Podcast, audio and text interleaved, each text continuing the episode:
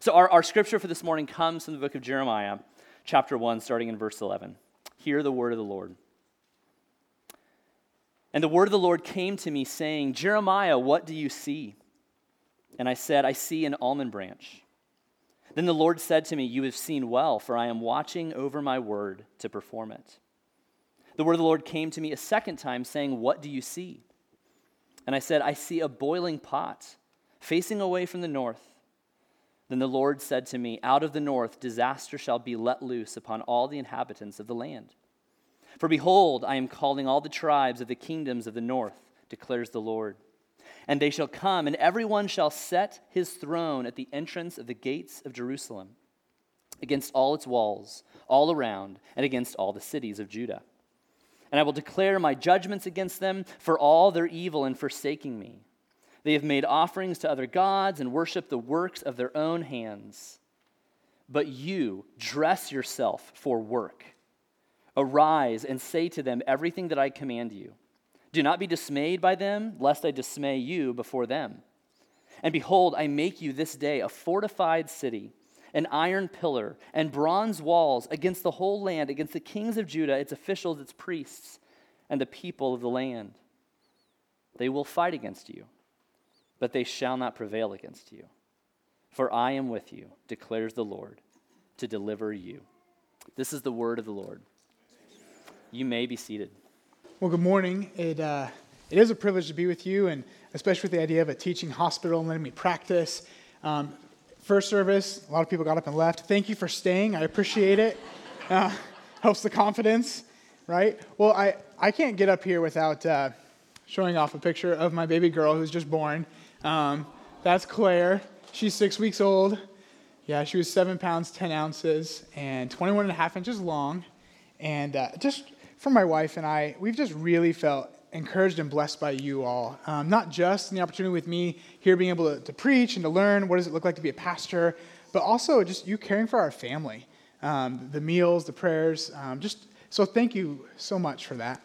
Um, I think we got one more picture up there. I had to throw up two, right? You know, she's just so so cute. Um,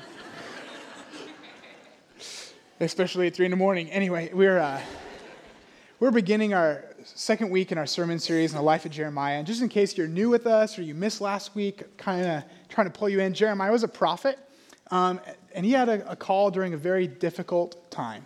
Jeremiah was called to be God's mouthpiece and speak to the people when they were headed for destruction and when they were going to be um, overrun and judged for some of their sin. And, and he had a very difficult message that he had to give. And so he actually preached for 40 years without really seeing any real progress um, amidst the people with his message. So, a very difficult calling. And just to clarify, when I say calling, um, kind of means two things. One, primary calling, maybe some language most of you are familiar with, but we are all called primarily to be in relationship with God, right?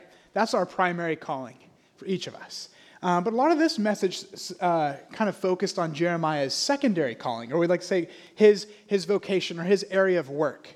And similar for us, whether that work be paid or whether that work be unpaid, um, it, it's the area where you have influence, right? So that could be um, a nine to five job, it could be a stay at home mom, it could be a student, and your influence is around you at school, right? So wherever your, your area of influence, that's your calling, secondary calling. That's what we're going to refer to when we say calling this morning. So I just wanted that to be, to be clear in our minds as we're talking. So Jeremiah, again, had this really difficult call um, one that we kind of learned last week. Uh, it was a task too big for him. He, he can't do it on his own. And uh, even in reflecting, I, I think that many of us might have felt the same way. Like last week was a great challenge for us to get up and to do more and to live into that calling. But there's also a feeling of, boy, I, I feel overwhelmed with where I am at work. Like, I, I don't think I can do anymore. I'm already at my, my rope's end. And I think many of us might feel that way in our area of influence. Like, I, am tired. And uh, even, even with something so cute as that picture I showed you of Claire, that is a true and accurate representation of my daughter.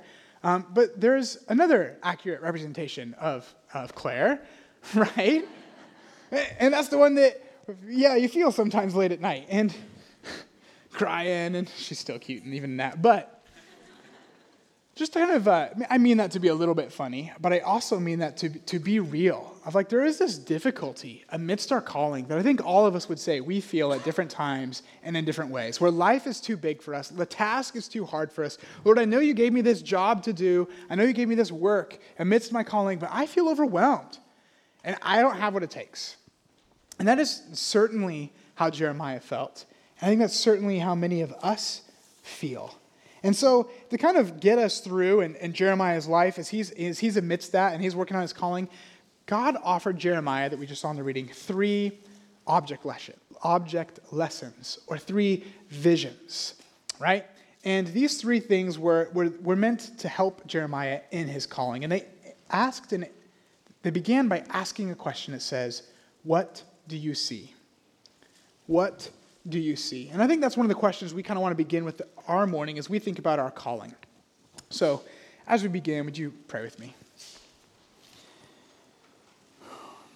Father, I, uh, Lord, confess my own inability to live fully into the to the calling you've given.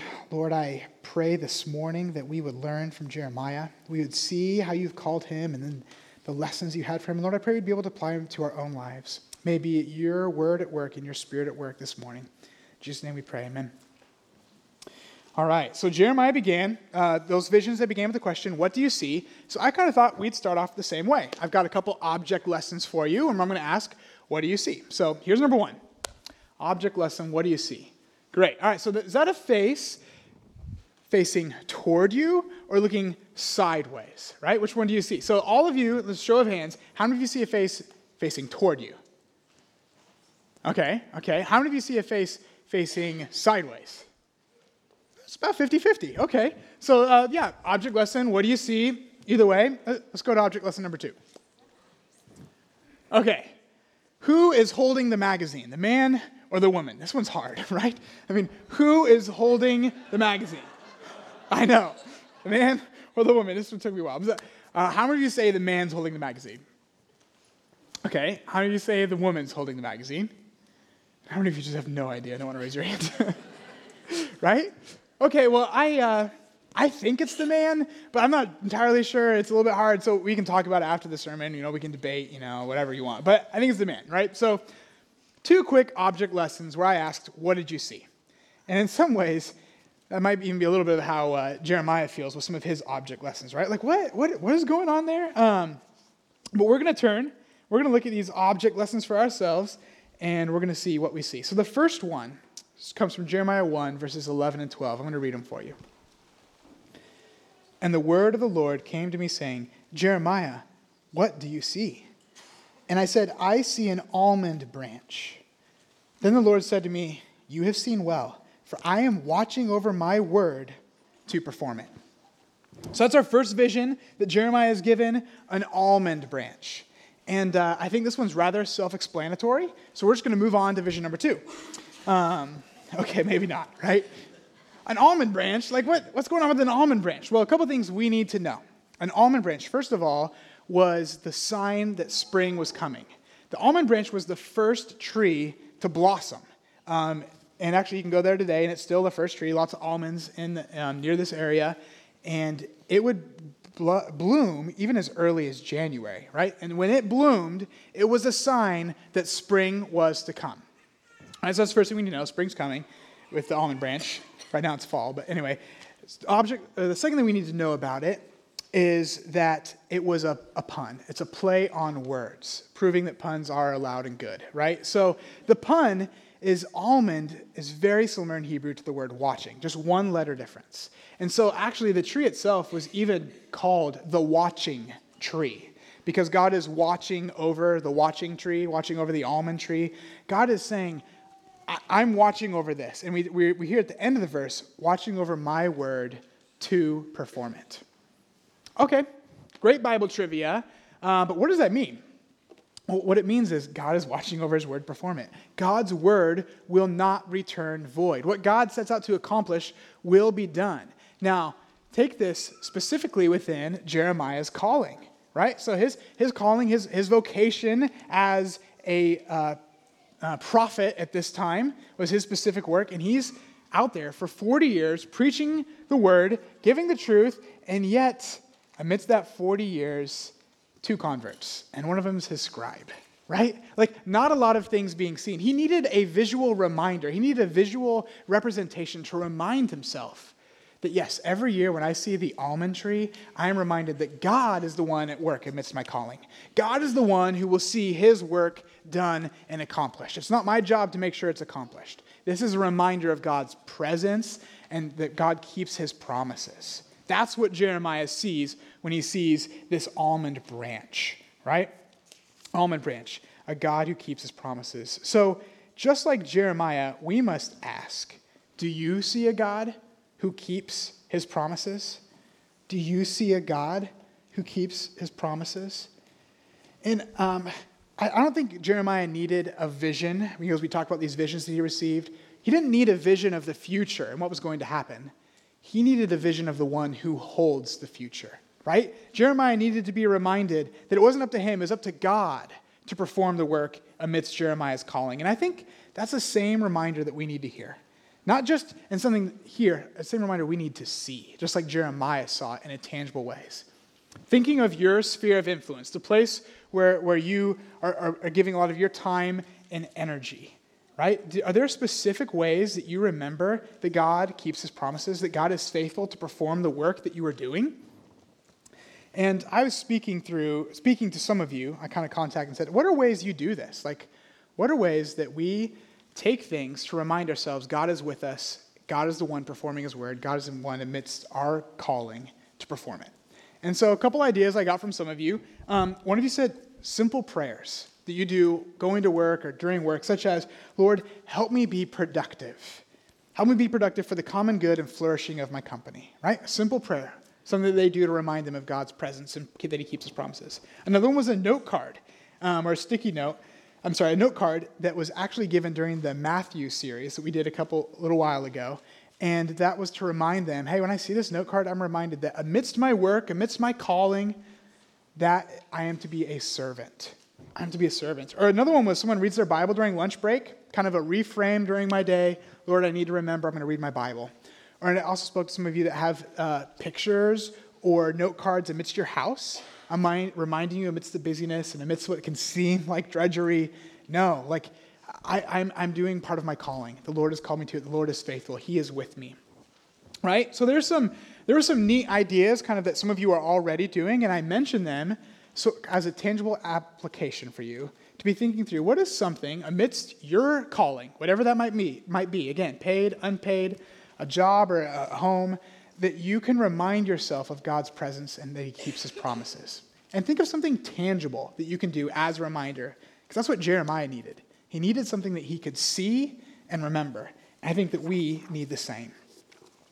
But just as Jeremiah's uh, first vision was not enough, and he needed to see more, I think we also need to see more. So let's look at the second vision. The second vision comes from uh, Jeremiah 1 13 through 16. I'm going to read for you. The word of the Lord came to me a second time, saying, What do you see? And I said, I see a boiling pot facing away from the north. Then the Lord said to me, Out of the north disaster shall be let loose upon all the inhabitants of the land. For behold, I am calling all tribes of the kingdoms of the north, declares the Lord, and they shall come, and every one shall set his throne at the entrance of the gates of Jerusalem, against all its walls and around and against all the cities of Judah, and I will declare my judgment against them for all of their evil in forsaking me.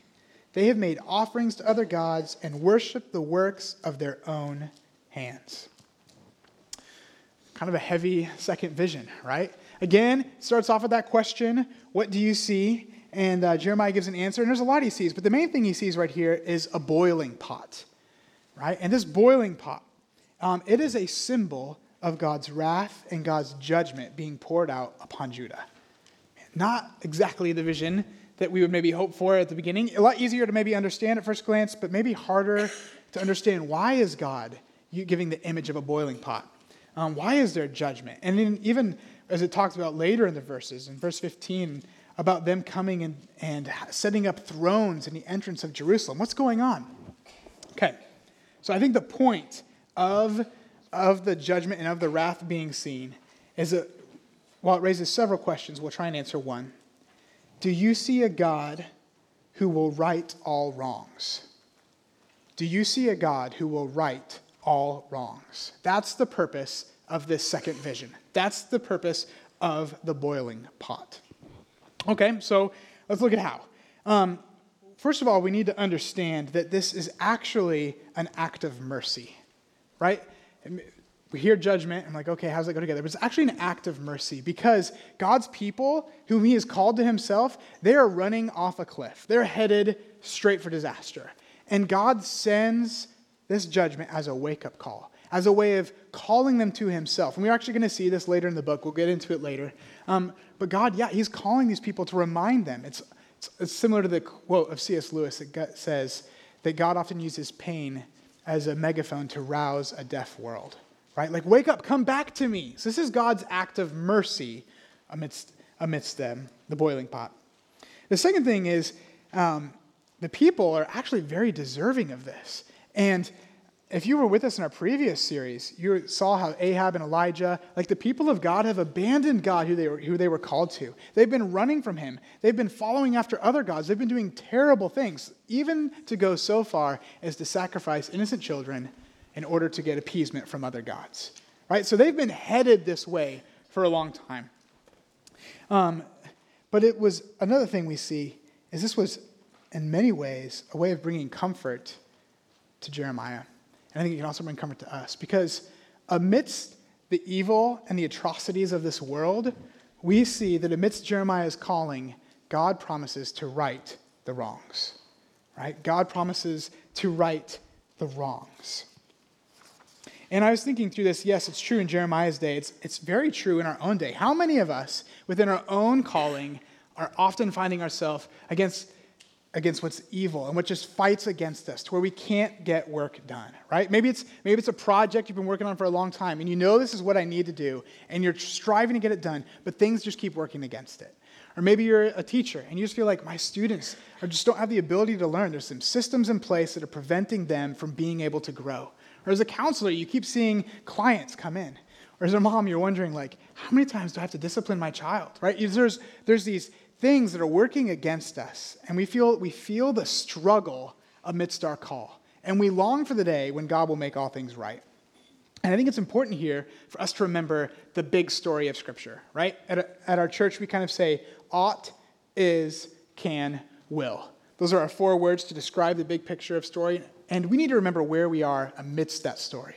So, ought, God created things as they ought to be, things are good, but then sin, brokenness, evil enter the world. Things are no longer the way they're supposed to be. Here's the way things are.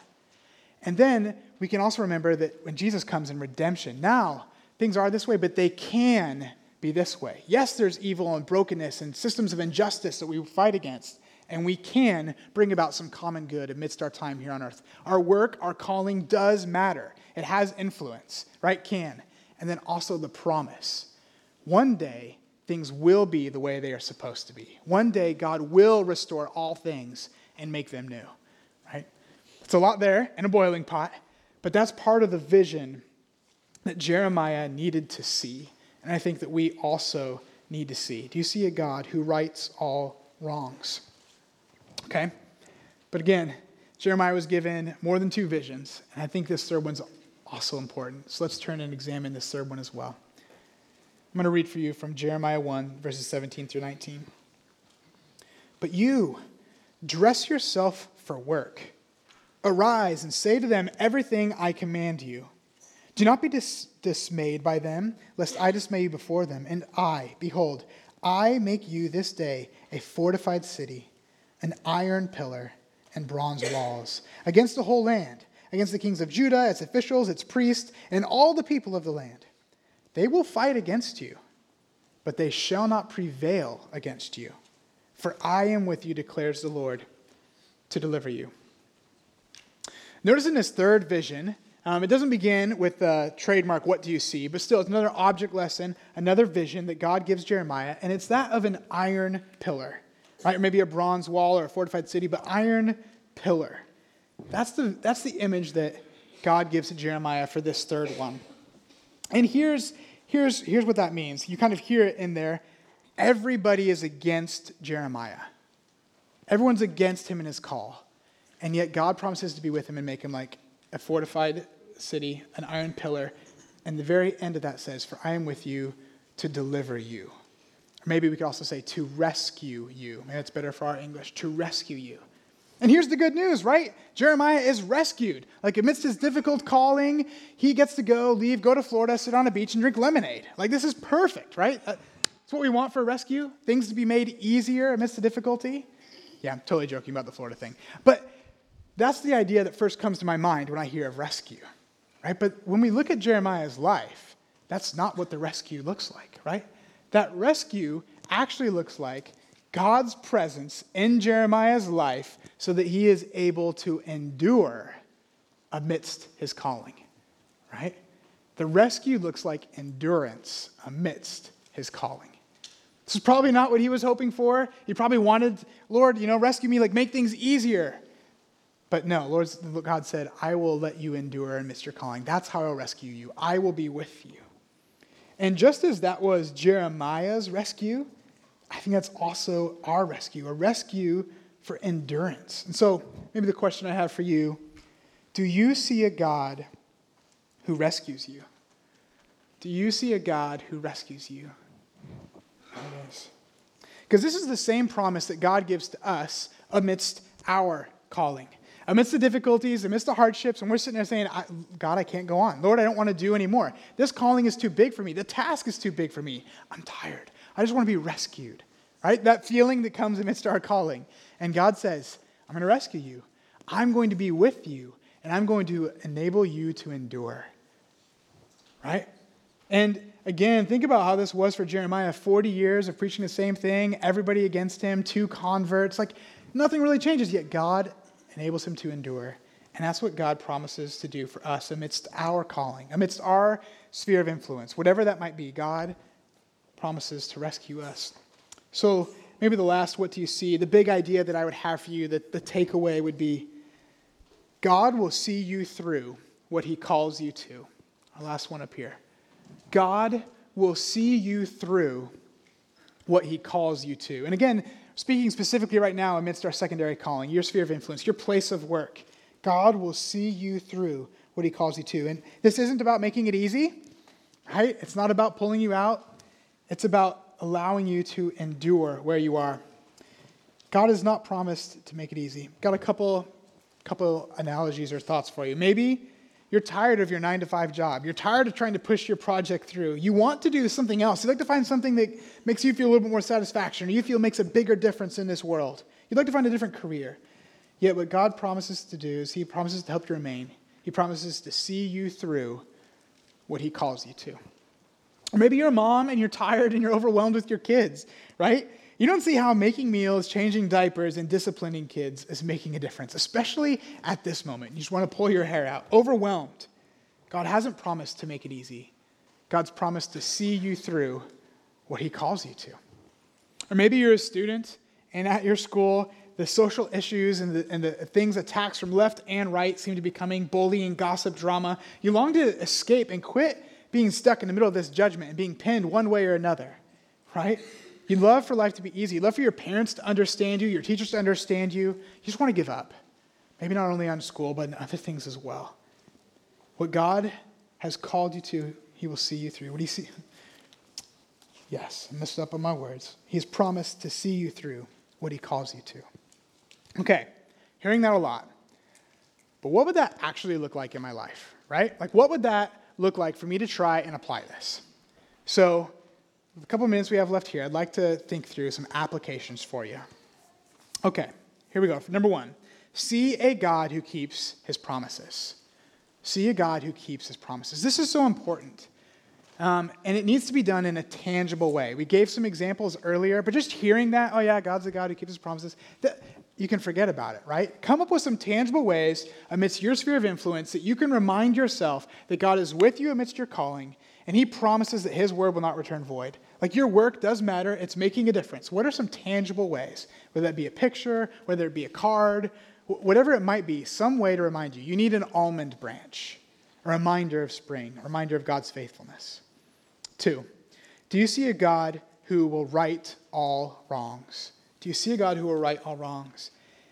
I think this specifically comes in finding a way to tangibly remind yourself of where we are amidst the big story of Scripture. Right? Oftentimes, amidst our calling and amidst our work, we forget about the why behind the work. Like, why are we doing what we're doing? This is a way to remind yourself of the why and remind yourself that no, things aren't the way they're supposed to be. Things are broken and fallen. I'm in an area of the story, though, where I can be making a difference for the kingdom. I can be working toward the common good of others and trying to, to help spread that to others, right? To, for the flourishing of humanity. I can be involved in working toward that and getting it to a better place. No, it's not the perfect place. That's when Christ returns. But we can be making a difference. Remind yourself of the why behind your work by looking at the story. Give yourself something tangible there. Number three, do you see a God who rescues you? Do you see a God who rescues you? So often, I mean, quite honestly, after the first time preaching this morning in first service, I wanted to not get back up. Didn't go the way I wanted it to. Just wanted to kind of give up a little bit, right? But what is a way of reminding ourselves that God doesn't just rescue us for pull us away from difficulty, but to make us and form us and to cause us to do better? Um, he is going to see us through what He calls us to. Can you remind yourself of that with something tangible? You're made for endurance amidst the difficulty. Yes, it's hard. Yes, the calling is difficult. Yes, it's too big for us. But that's exactly where God wants us. God wants us in desperation before Him to say, God, I can't do it on my own. I can't do it on my own. It's too much for me. And He says, but it's not too much for Him. But God, God will see you through what He calls you to. Ultimately, hearing was not enough for Jeremiah. He needed these tangible reminders. So that's again why I'm pushing for a tangible reminder for you that you could see a God who keeps his promises, who rights all wrongs, and who's there to rescue you. Find something tangible. But ultimately, as we see we think about these things, the thing that we really need to see is a person. We need to see Jesus right? This isn't just the ending we put on the end of the sermon to wrap it up. This is, this is the truth. I really believe it. Jesus is the one that we need to see. Jesus is the one who is able to rescue us and uh, let us endure. Jesus is the one who came down to right all wrongs and one day will right all wrongs. Jesus is the one who faithfully keeps his word and came to die for us. Right? Jesus is the one we need to see. Amidst our calling, amidst the difficulties that we're facing, when we're feeling like giving up, we need Jesus. We need to be reminded of his presence in our lives, that Jesus is, is the one who we are called to be in relationship with. We need a clearer picture of Jesus. So maybe a challenge to you would be look to the one we need to see. Look to Jesus amidst your day. Don't forget about him and try and do it on your own. We need to see Jesus. Okay. So with that, I'm going to pray. Lord, again, I confess confess my own inability to look to you. Lord, so often I try and do it on my own. I think I can be self sufficient. But Lord, that is not what you've called us to. Lord, I pray amidst the, the brokenness of this world, amidst the hardships of our calling, whether that be at work or at home, Lord, where, where we face the difficulties and we say, Lord, this is too much for us. I want to give up. I don't want to do this anymore. Lord, I need to be rescued. Lord, I pray that you would help us see what rescue looks like. We'd be reminded of your presence. Lord, thank you for Jesus. Thank you that he cares not just about some spiritual um, word, work being done, but he cares about every aspect of our lives. And that he is involved in our work and in our workplace and in our calling. Lord, thank you for Jesus. I pray that we would see him today. It's in Jesus' name I pray. Amen. Uh, well, again, it was, it was, a joy to be with you this morning, to worship with you. If you're a guest, we'd love to, to meet you. Stop by the welcome table. It's right past the giant penalty box in the back wall over here. But, uh, but stop by over uh, in, the, in the lobby. We'd love to get to know you. And, and kind of on that note, just a quick little thing like, you probably noticed the monstrosity in the back wall. Uh, and so it's, it's getting kind of chaotic here, you know, in the midst of the season of four services we know it, feels a little bit more fast paced. We're kind of getting in, getting out, and, and we don't want to create this implicit culture of like, get in, get out, church is done, boom. And, and I just, it's, and I wanted to address it uh, for a way for us to say, let us guard against a consumeristic mindset of coming and going in quick paced church. Let us be even more intentional in knowing and being known as people in this community. And so I just encourage you to think about what are the ways that we can be even more intentional in knowing each other, serving each other. And maybe that means being intentional in, in getting to know people in your community group, greeting and meeting new people. Maybe being a two service family or person, serving and attending and worshiping in one service. I just encourage you to be thinking of those ways that we can, as a church, know and be known together. So, um, the, anyway, it is kind of crazy and chaotic, but it's, it's a joy to be in this chaos with you. Uh, well, as, as, we leave to be the church scattered in the places God has called us, I wanted to read this word from uh, the book of Hebrews as our benediction, our good word for the road. The author of Hebrews says this at the end of this beautiful book. Now may the God of peace equip you with everything good that you may do his will, working in us that which is pleasing in his sight, through Jesus Christ, to whom be glory forever and ever. Amen. Go in peace. Have a great week.